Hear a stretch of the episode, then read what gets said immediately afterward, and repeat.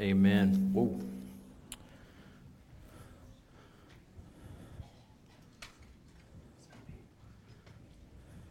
How's everybody doing?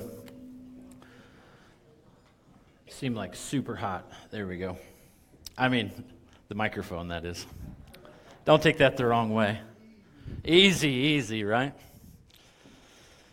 Yeah, well, welcome. Uh, if you're first time here or first couple of times here or haven't been here in a while, we just uh, welcome you and uh, extend our greetings. Happy, 4th of July weekend, right?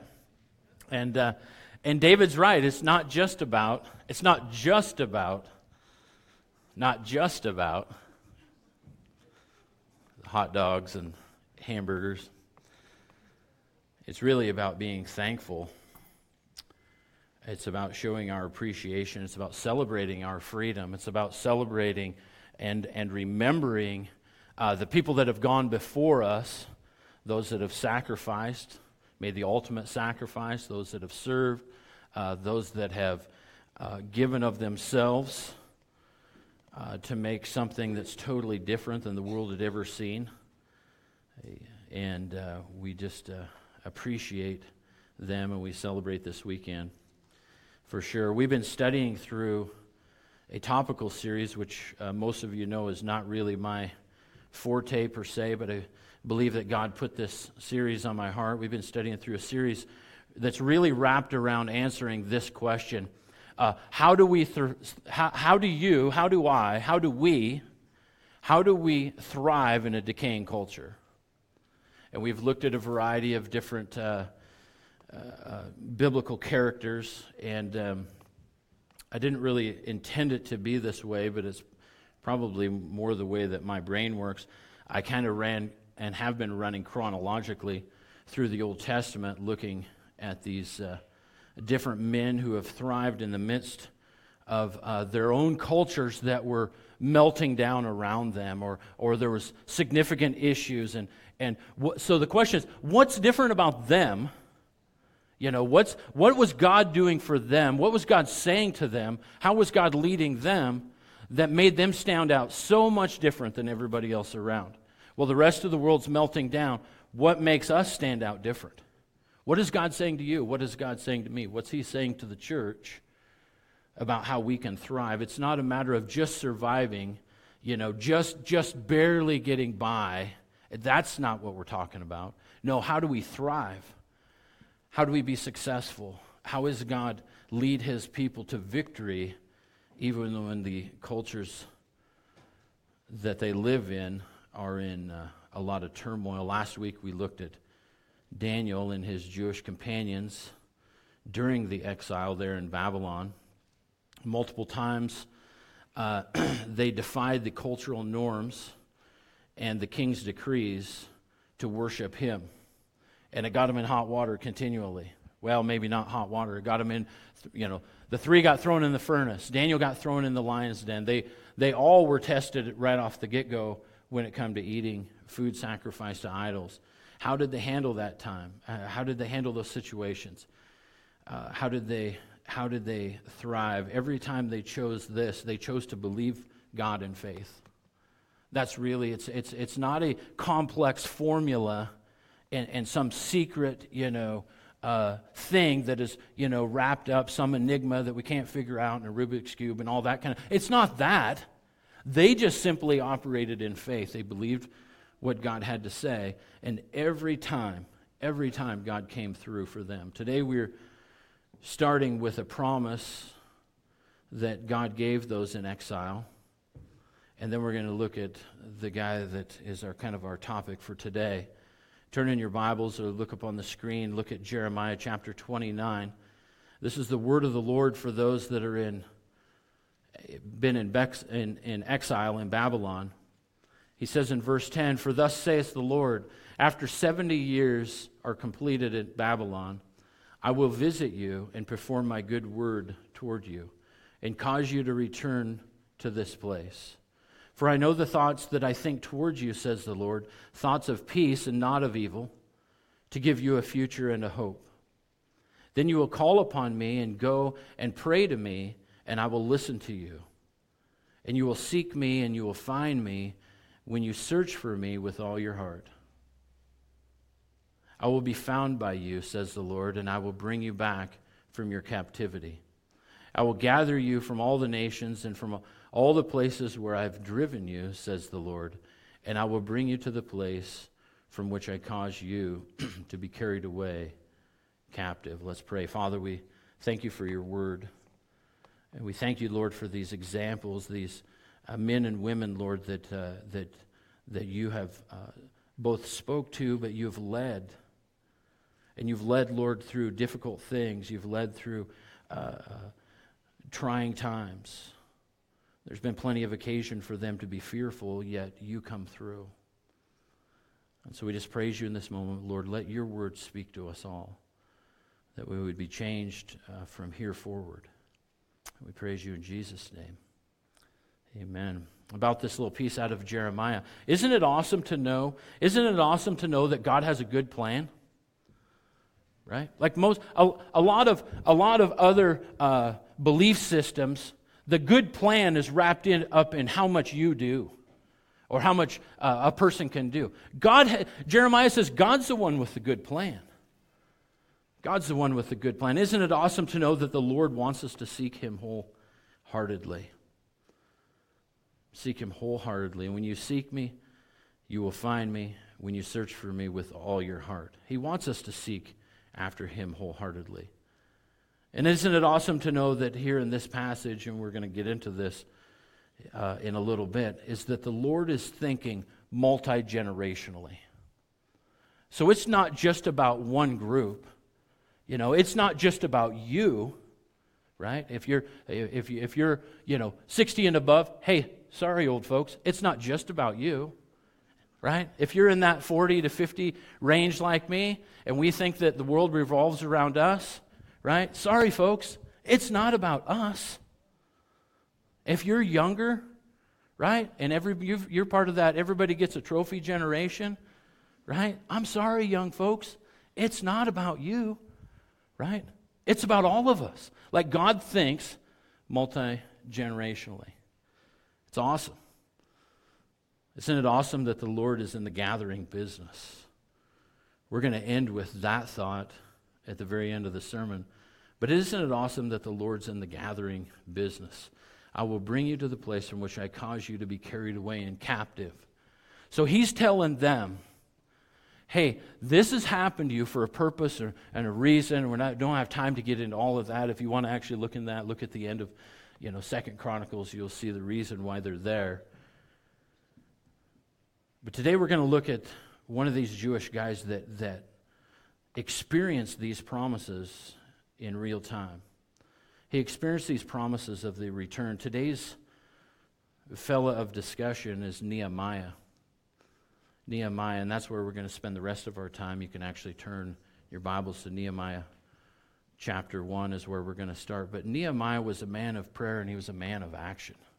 He was a man of prayer and he was a man of action. Now, a little backstory before we get too much ahead of ourselves. Uh, there was three waves of, of the exiles' return back to Israel. There was three waves. Uh, Zerubbabel brought 50,000 people of Judah and Benjamin. That happened in uh, 537 BC. Ezra, Ezra brought 1,800 people back, mostly priests and Levites. That was in 480, uh, excuse me, 458 BC. And then the third wave was Nehemiah. And it doesn't really say how many people came back with him. Uh, we know from chapter 1 there was at least a few.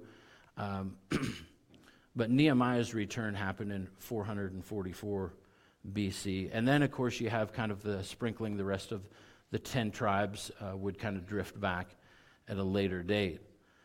In chapter 1, Nehemiah got this word that the walls of Jerusalem were in disrepair. Now, if you know much about the Old Testament and much about the return at all, the real quick synopsis is Ezra was really focused in on the spiritual things. Ezra is the book right in front of Nehemiah. Ezra was really focused in on the spiritual things, rebuilding the spiritual foundation, the belief system, and all of that for Israel as they came back. That's why he brought back the priests and the Levites. Nehemiah's role was more on the physical side, but as we read through this, you will see that it's not just about making sure that uh, you know, as we say here about the, the deacon's role, their role is not to just make sure the lights are paid and the bills are paid and, you know, and, and, and the facilities taken care of. They have a spiritual role here. They're leaders, they're spiritual leaders. And Nehemiah was a lot of that same vein. Let's look and listen in to see what God says. And as I mentioned, uh, I'm kind of going to skip a few verses to get going, so we'll pick it up in Nehemiah 1, verse 4 through 11. Uh, but this was, this was the uh, Nehemiah's response to getting a report that the walls of Jerusalem were just in utter chaos. They were broken down, burnt down, everything was just in shambles. And notice Nehemiah's response. Look at verse 4. So it was when he heard these words, when I heard these words, that I sat down and wept and mourned for many days. I was fasting and praying before the God of heaven. And I say, and I said, he says, I pray, Lord God of heaven, O great and awesome God, you who keep your covenant and mercy with those who love you and observe your commandments. And please let your ear be attentive and your eyes open that you may hear the prayer of your servant, which I pray before you now, day and night, for the children, for the children of Israel, your servants, and confess the sins of the children of Israel which we have sinned against you. Both my father's house and I have sinned. We've acted very corruptly against you and have not kept the commandments, the statutes, nor the ordinances which you commanded your servant Moses. Remember, I pray, he says, remember, I pray, verse 8, the word that you commanded your servant Moses, saying, If you are unfaithful, I will scatter you amongst the nations. But if you return to me and keep my commandments and do them, Though some of you are cast out to the farthest part of the heavens, yet I will gather them from there and bring them to the place which I have chosen as a dwelling for my name. Now these are your servants and your people whom you've redeemed by your great power and by your strong hand, O Lord. And, O Lord, I pray, please let your ear be attentive to the prayer of your servant and to the prayer and to the prayer of your servants who desire to fear your name and let your servant prosper this day, I pray, and grant him mercy in the sight of this man. And then talking about himself, the end of their verse 11, Nehemiah says, For I was the king's cupbearer. What a prayer. What perspective Nehemiah gives us. How do we thrive in a decaying culture? How did Nehemiah uh, start off uh, his journey of return, his journey of doing what God had called him to do in rebuilding Jerusalem. He started with dealing with the disobedience. He's dealing with the disobedience. Nehemiah's response on the whole was emotional, dedicated, truthful, and hopeful. It's emotional there in verse 4 because he's coming to terms with the fallout of sin, and that's an emotional thing. He, he, he's coming to, he's, he put the pieces together. It's like, it's like doing a puzzle, and he starts building this picture in a sense in his mind that, that, whoa, this is really judgment for how we've behaved as a nation. And so he just doesn't talk about the nation like it's all their fault, like we often do, like I often do. I'll confess that.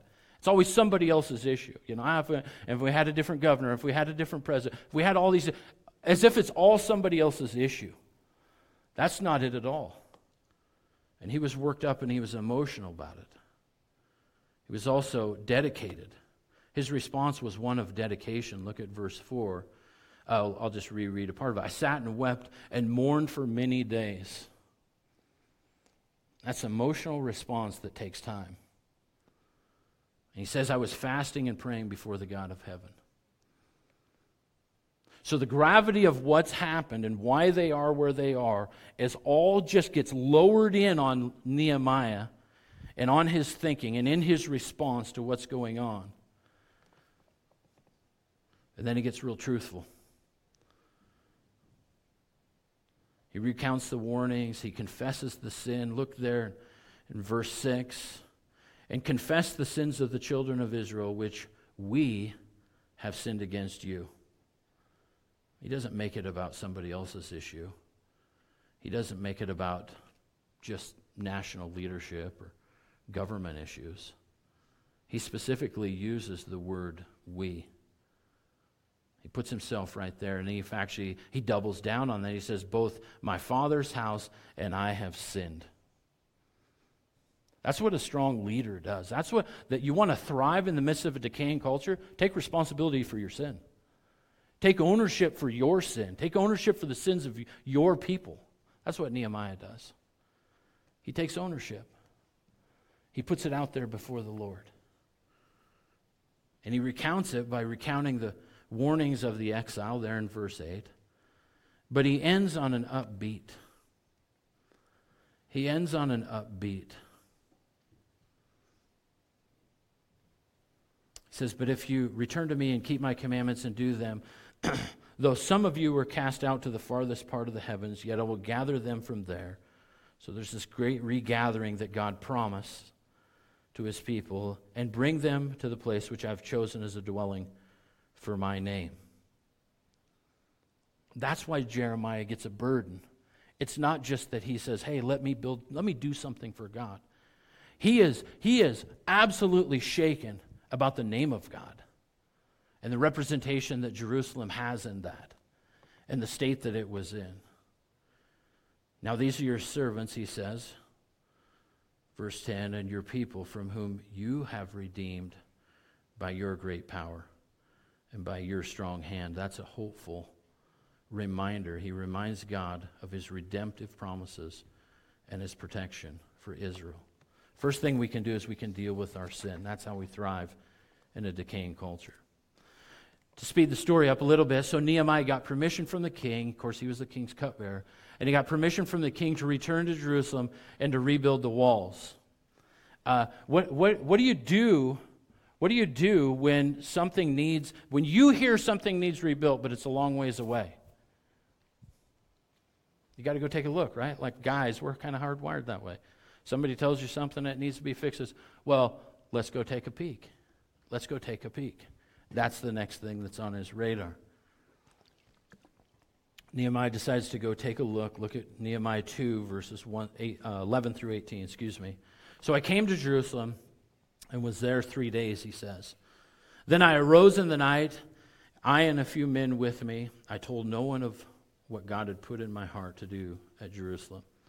Nor was there any animal with me except for the one of which I rode, and went, I went out by night through the valley gate to the serpent well and the refuse gate, and viewed the walls of Jerusalem which were broken down, and its gates which burned with fire. Then I went on to the fountain gate and to the king's pool, but there was no room for the animal under me to pass. So I went up in the night by the valley and viewed the wall. Then I turned back and entered by the valley gate, and so returned. And the officials did not know where I had gone or what I had done. I had not yet told the Jews, the priests, the nobles, the officials, or the others who did the work. Then I said to them, You see the distress that we're in, how Jerusalem lies waste and its gates are burned with fire. Come, let us build the wall of Jerusalem that we may no longer be a reproach. And I told them of the hand of my God, which had been good upon me, and also of the king's words that he had spoken to me. So they said, Let's rise up and build. And they set their hands to do this good work. When you're faced with a big task, uh, and, and I think this is, maybe this is a guy thing more than a gal thing. I don't, I don't want to be biased necessarily that way. But uh, when you're faced with a big task, what do you do? You do a little recon. Like Nehemiah says, hey, let's go take a look at this thing.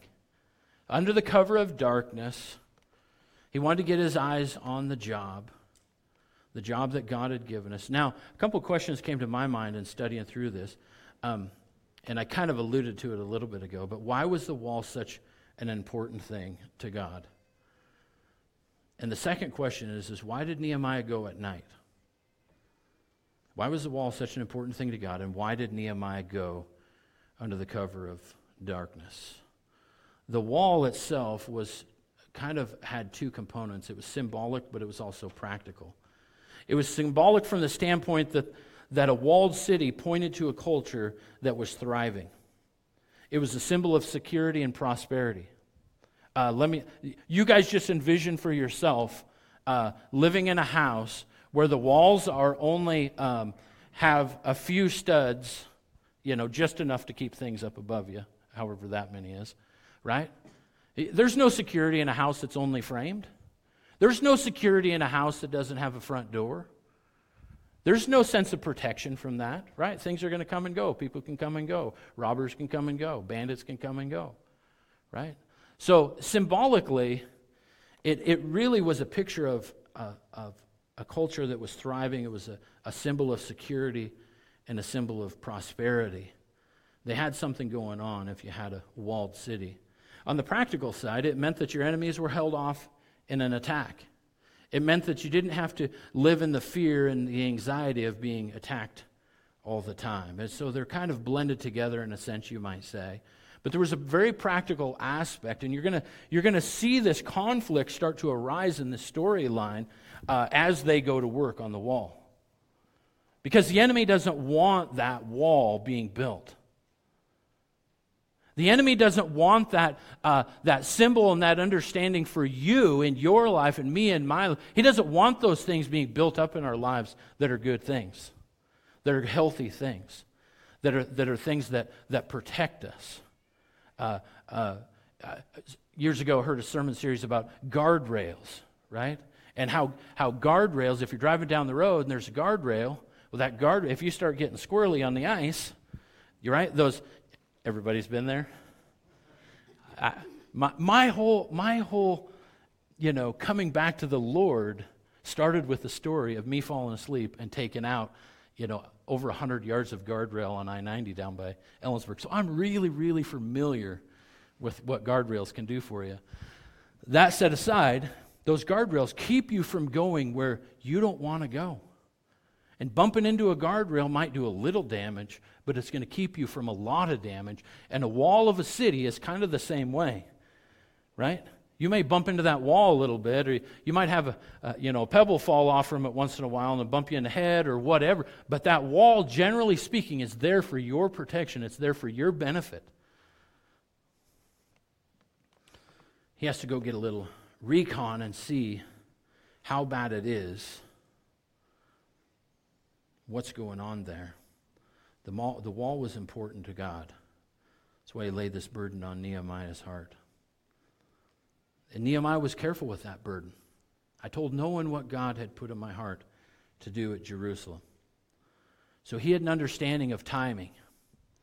He had an understanding that, that there's, a, there's a time and a place to, to keep things, what God has showed you, and then there's a time and a place to lay them out and to put that vision out in front of the fellas and say, Here we go. This is our task. Right? This is our job, church. This is, our, this is what God has called us to do. And then we're going to go and look at, you know, I'm getting ahead of myself in my notes. But they gravitated towards that as he laid that vision out to them. So, why did he go at night? Why did he go at night? I think that's all part of what we've just been talking about. That there's a sense of timing in it all, there's a sense of concealing it, there's a sense of that uh, God had put a good work. He wanted to get in, He didn't want to make it a big splash. He just wanted to go take a look. Sometimes when we're in the midst of a culture that's in decay and God calls us to do something, we have to do that type of recon. We need to step into situation, evaluate it, not say much about it, and then come back and say, all right, here's what God's saying, and rally the troops, which is really what he did. But there's a little conflict first. Let's look at that. I'm going to jump ahead. Nehemiah chapter 4. But it so happened, now they're, now they're there in the rebuild phase. I'm kind of uh, moving quickly through Nehemiah. So they'd come out of Babylon, they'd, they'd set up camp, so as it were. They went to work on the wall, and here's the pushback. Chapter 4 says, But it so happened when Sanballat heard that we were rebuilding the wall that he was furious and very indignant, and mocked the Jews. And he spoke before his brethren and the army of Samaria and said, What are these feeble Jews doing? Will they fortify themselves? Will they offer sacrifices? Will they complete it in a day? Notice the tone that he's asking these questions. Will they revive the stones from heaps of rubbish, stones that are burned? Now, Tobiah the Ammonite was beside him and said, So here's how uh, one mocker really cranks up the next. Verse 3 Now Tobiah the Ammonite was beside him, and he said, Whatever they build, even if a fox goes up on it, he will break down their stone wall. So you got this kind of up in the ante here going on in the mocking crowd. Hear, O God, verse 4 Hear, O God, for we are despised. Turn their reproach. This is Nehemiah's response to their mocking voices. Hear, O God, for we are despised. Turn their reproach on their own heads and give them as plunder to a land of captivity.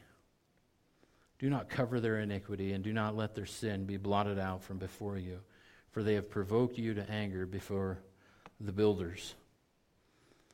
I'll stop there and say this. Anything that's worth doing is going to have people that are going to be are going to doubt, they're going to mock, they're going to retry. They're going to they're going to it can't be done, right? They're going to come in with the voices that that are going to try to insert doubt into what God has clearly told you to do.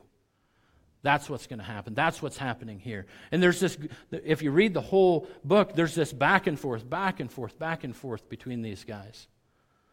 And, and it's funny because Nehemiah's response to all of this mocking voices hey, God, why don't you do to them what we just went through for 70 years? Like, give them a taste of it all, right? That's kind of where he goes with it. It's like, you know, don't forget their sin. Like, you surely didn't forget ours, so don't forget theirs. Then it circles back to this, verse 6. Nehemiah goes on to say, So we built the wall. We built the wall. And the entire wall was joined together up to half its height, for the people had a mind to work. There's an interesting uh, tidbit as I read through the book of Nehemiah that uh, it wasn't about, we, we talk about Nehemiah in these terms that Nehemiah did this and that Nehemiah did that. There's a, he is always talking in the plural. Other than like saying, hey, I've sinned, or I'm, I, then I said this. Generally speaking, when it comes to the building of the wall, when it comes to the task that God has put on Nehemiah's heart, then he puts that vision out for the people. And from there forward, it's always, we did this, and we did that, and we did this, and the people had a mind to work. And it's always plural.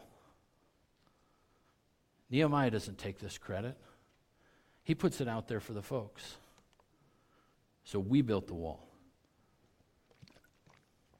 Now it happened in verse 7 when Sanballat, Tobiah, and the Arabs, and the Ammonites, and the Ashdodites heard that the walls of Jerusalem were being restored and the gaps were, being, were beginning to be closed, that they became very angry. And they conspired together and come to come and attack Jerusalem and to create confusion. It doesn't take a high powered theologian to figure out that they're working off the blueprint of the author of confusion. Nevertheless, we made our prayer to God, and because of them, we set a watch against them day and night. I'm here to tell you that the more that you do what God's called you to do, and as a church, the more that we do what God's called us to do, there will be pushback. Notice the progression of the pushback. At first, it was just like uh, a mocking voice, a doubting voice. And guess what happens? As, as we do what God's called us to do, as, as Christ followers continue to move forward and promote and build and strengthen the kingdom of God, as we proclaim the gospel all around this world, the, the voices go from doubt and dissension and mocking to anger. That's the natural progression. So we better tighten our seatbelts. We better cinch up and be ready for it. It is what it is. It didn't change what God had for them to do, and it didn't change their response. And their response was simply verse 9 Nevertheless, we made our prayer to God, and because of them, we set a watch against them day and night. So we were ready. They were ready. Verse 10 Then Judah said, The strength of the laborers is failing, and there is so much rubbish that we're not able to build the wall. It'd have been nice if they had had an excavator at that point, I'm sure, maybe a couple of them. I've gotten really used to having an excavator around, I'll have to say. And our adversaries said, and they neither they, ne- they will neither know nor see anything till we come into their midst and kill them because of the work and cause the work to cease. And so it was when the Jews who dwelt near them came that they had told us ten times, from whatever place you turn, they will be upon us. So there was kind of this word that, that uh, uh, you know, Judah gets concerned. Hey, hey, you're burning out the folks, right? He comes back to Nehemiah. Hey, you're, you're working them too hard. Their, their efforts are starting to fail. Nehemiah says, Therefore I positioned men behind the lower parts of the wall at the openings, and I set the people according to their families with their swords and their spears and their bows. And I looked and arose and said to the nobles, to the leaders, and to the rest of the people, Do not be afraid of them. Remember the Lord, great and awesome, and fight for your brethren, your sons, your daughters, your wives, and your houses. Verse 15 says, And it happened that when our enemies heard that it was known to us that God had brought out this plot to nothing, that all of us returned to the wall, everyone to his work. So, so it was from that time on that half of my servants worked at construction, while the other half held their spears, their shields, their bows, and wore armor, and the leaders were behind all of the house of Judah. Those that built on the wall and those who carried burdens loaded themselves so that with one hand they worked at construction and with the other hand held a weapon. Every one of the builders had his sword girded at his side as he was as he built. And the one who sounded the trumpet was beside me. Then I said to the nobles, the rulers, and the rest of the people, The work is great and extensive, and we are separated from one another on the wall. So whenever you hear the sound of the trumpet, rally to us there. Our God will fight for us.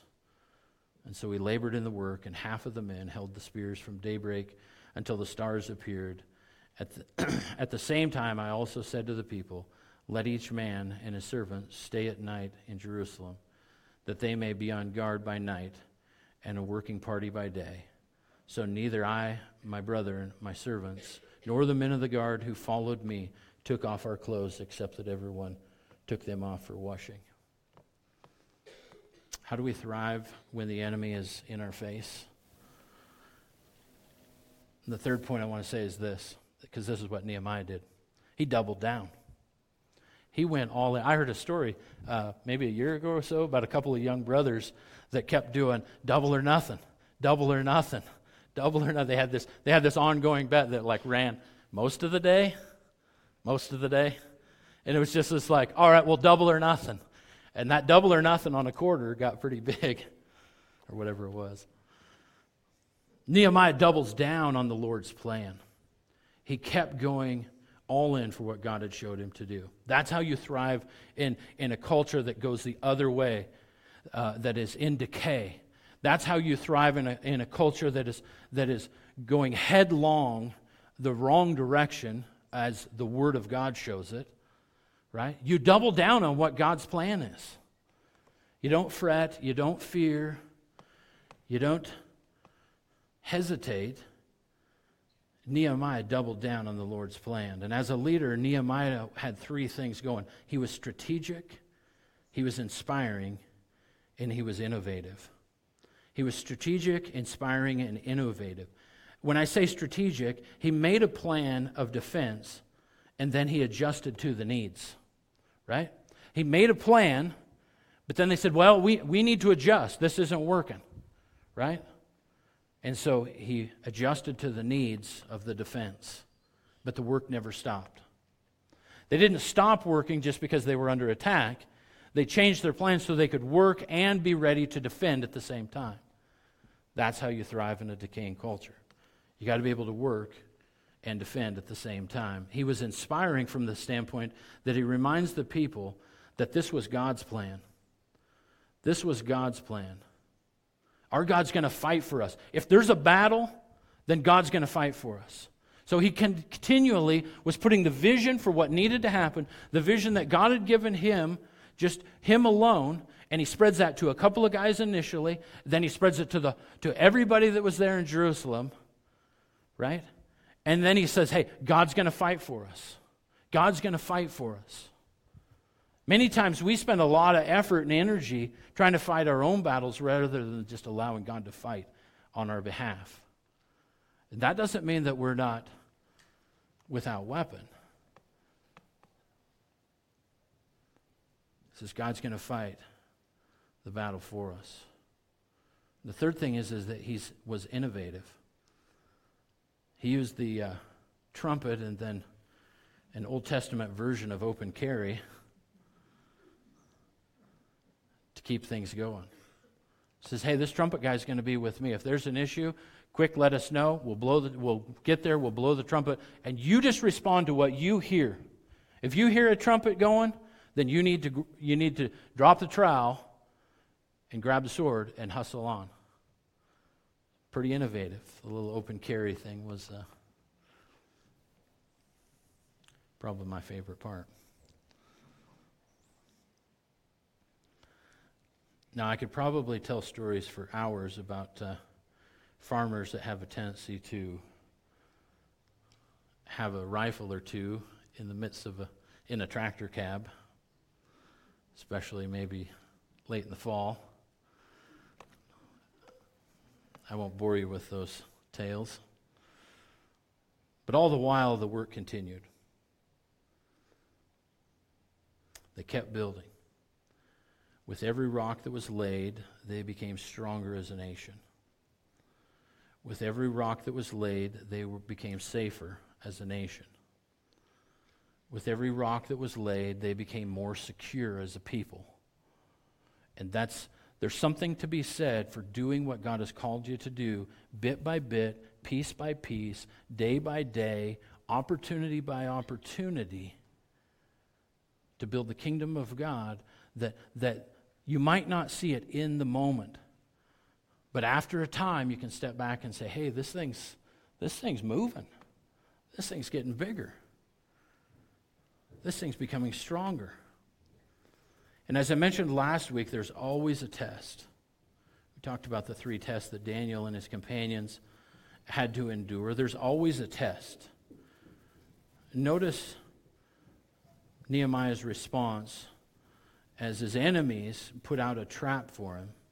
Here's his test, comes in chapter 6. Now, it happened when Sanballat, Tobiah, Geshem the Arab, and the rest of our enemies heard that I w- had rebuilt the wall. So at this point, you get to chapter 6, the wall's essentially been made, except for a few things he mentions here. And there was no breaks left in it, though at that time we had not hung the doors and the gates. So that's the one entrance that, that was left open.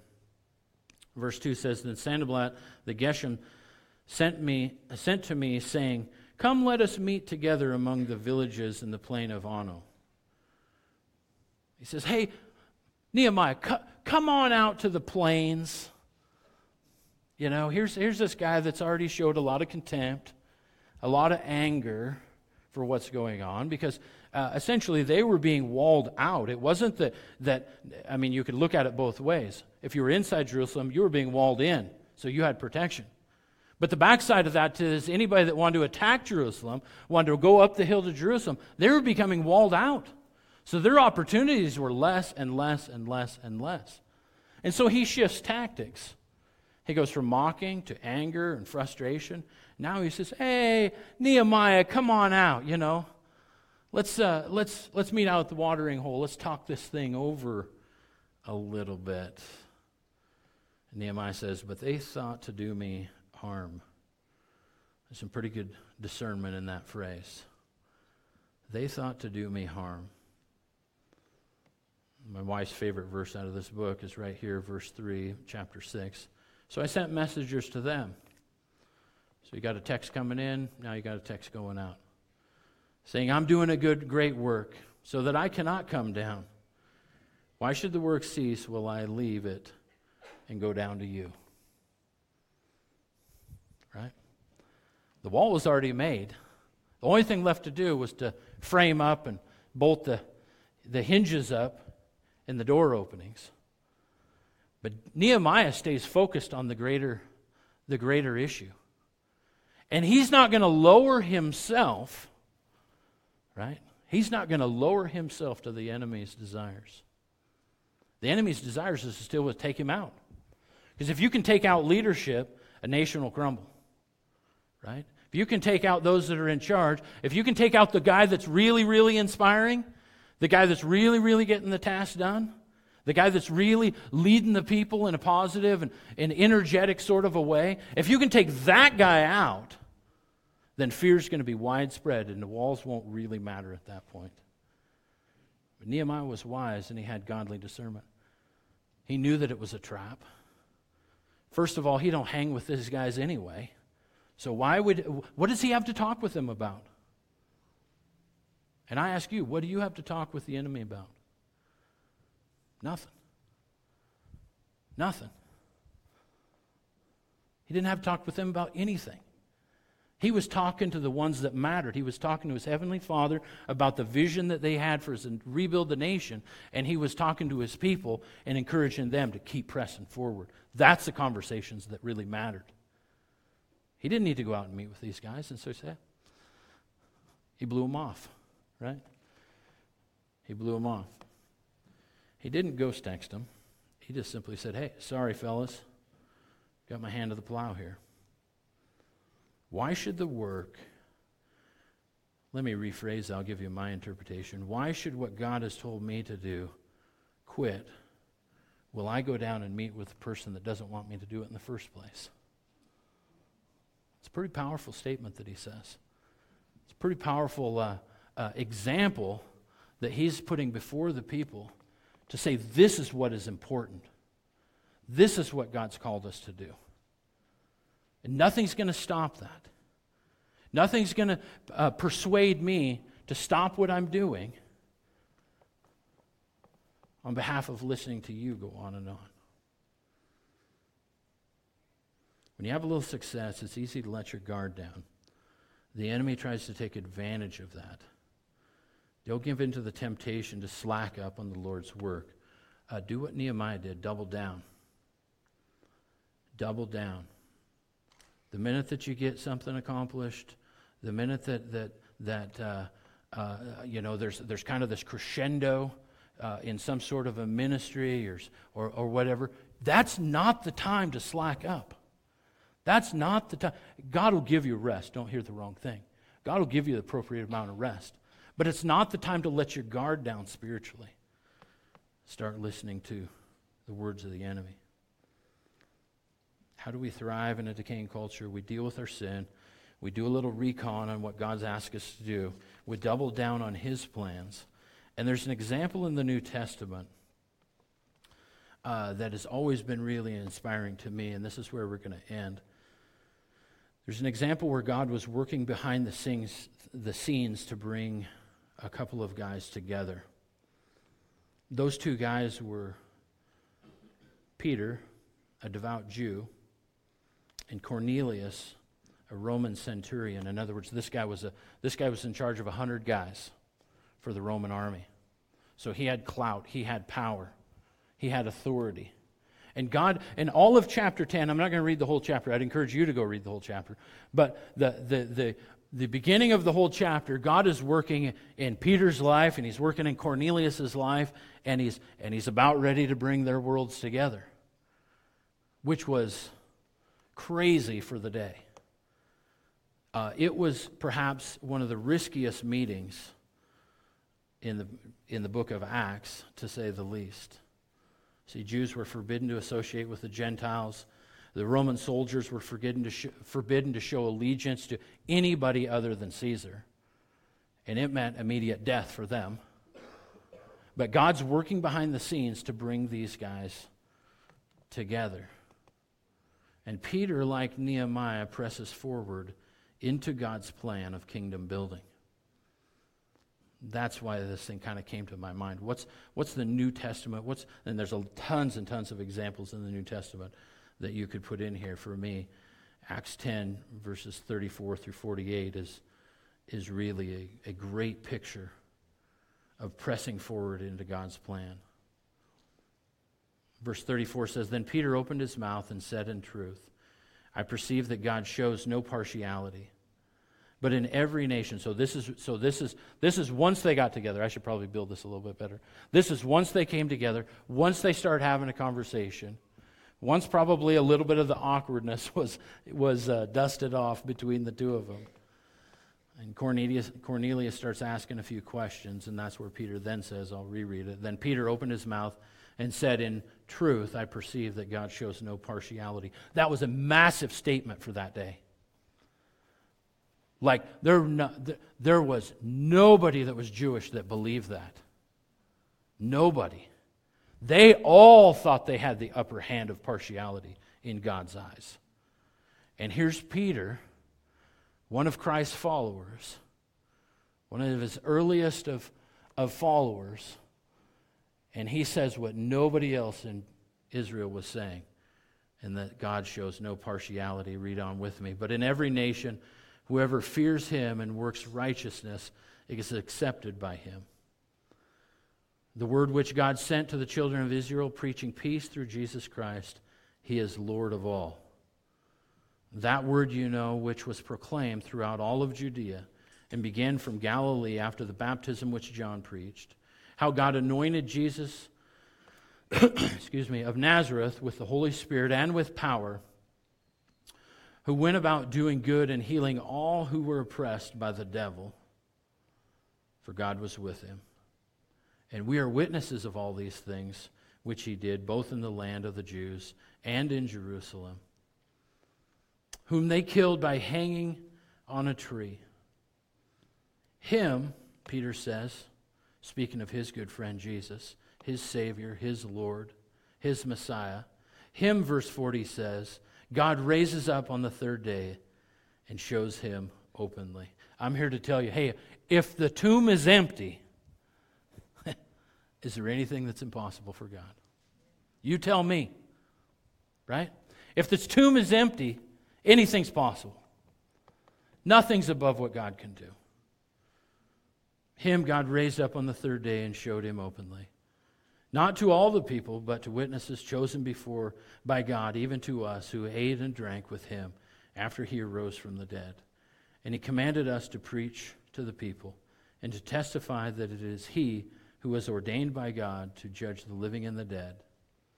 To him all the prophets witnessed that through his name, whoever believes in him will receive the remission of sins.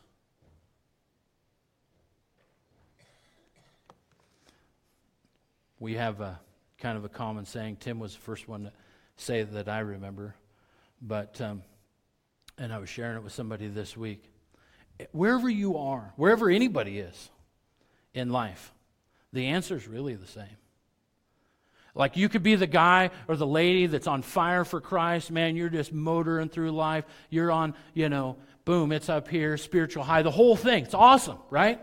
It's great. I love that part of it.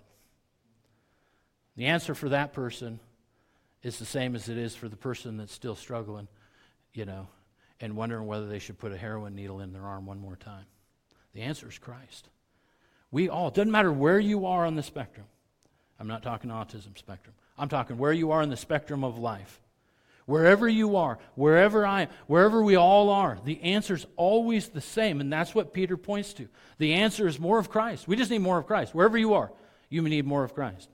If you're rolling, rolling high and, and rocking and rolling with the Lord, guess what? You need more of Jesus. If you don't know Christ at all, guess what? You need more of Jesus. Because whatever you're getting ain't cutting her there.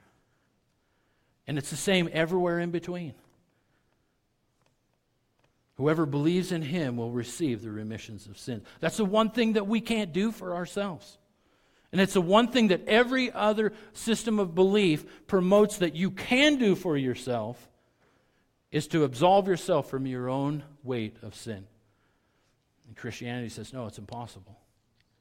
You can't do it on your own. I can't do it on my own. Right?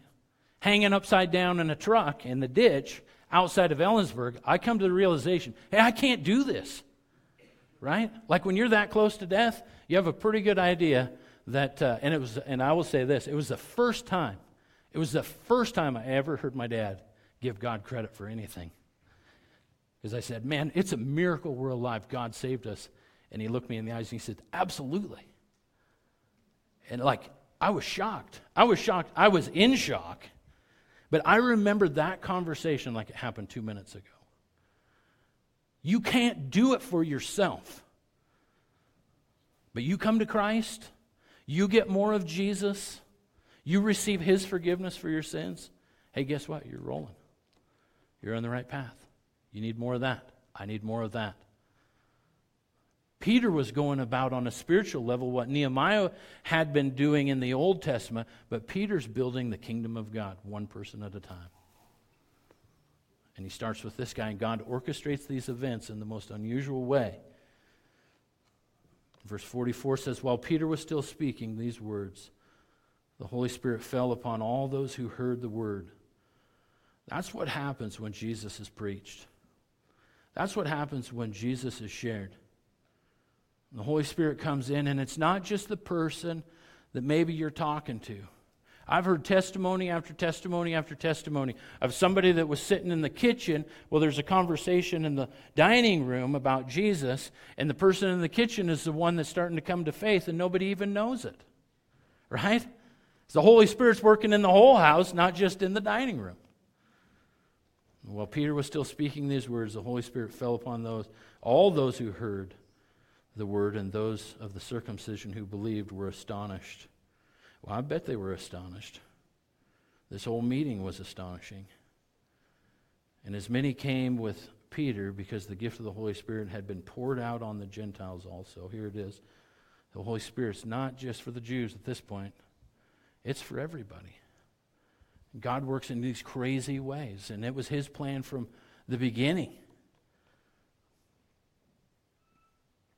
For they heard them speak with tongues and magnify God. There's some evidence, and if you want to call it that, that God's at work here. Then Peter answered, Can anyone forbid water that these men should not be baptized who have received the Holy Spirit just as we have?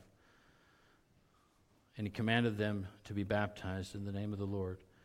And they ask him to stay for a few days. Let me ask you this as the worship team makes its way up here. Going back to Nehemiah. What part of the wall are you building? You can kind of insert yourself into that story a little bit. If you can kind of, uh, and, and hey, guess what? We're all doing something, right? We all have our hand to some sort of task, some sort of something. So, what part of the wall are you building? You building the part of the wall with a Christian family because you got a, a whole bunch of little ones, and, and you got to figure out, like, uh, I've been kind of goofing off in my faith. And so now I got kids, and now spiritual things are real serious to me. Is that the part of the wall that you're building? What part of the wall are you building? Where's your station? What's God saying to do? What part of life, uh, where have you been challenged to both build and defend? Because the two went hand in glove for Nehemiah and for the people of Jerusalem.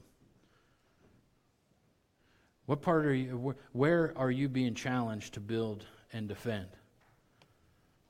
Because it's you, you can't uncouple them. You can't uncouple. We won't uncouple them in this life, not by a long shot. Because as you're doing what God's called you to do to build your family, to build your marriage, to build, you know, uh, your part of the kingdom of God, guess what? The enemy's always there. He's always there with the voices that want to retract from what God has called you to do. Where are you building and defending? Because we have to be light on our toes as Christians, and be, we have to be able to do both. We've got to build and defend. Do you understand the voice of the mockers that you're being troubled by? Do you understand the voice of the mockers that you're troubled by? And are you ready to double down on what God has in store for you? As a church, I like I'm all amped up to do that. I mean, let's keep going. Let's keep doubling down. Let's keep doubling down on what God's called us to do. Like you hear this whole herd of kids coming from downstairs It's like somebody just dropped the gate on Noah's Ark. It is. It's awesome. Guess what? They need more Jesus too. Like it's a tall task what just came through that door, let alone all the rest of us. I'm telling you, as one of the elders here, I'm fired up. I'm more than ready. Let's just keep pushing the chips to the middle of the table. Keep doubling down on God's plan. Not stress about the, you know, the, the, the detracting voices that are out there in our culture. If we want to thrive, if we want to th- thrive as Christians, don't get waylaid by that doubt and discouragement. I've told you guys several times, we just turn off the news.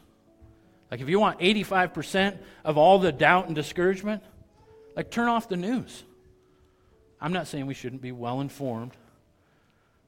I'm just saying that, that it's just, it's so depressing.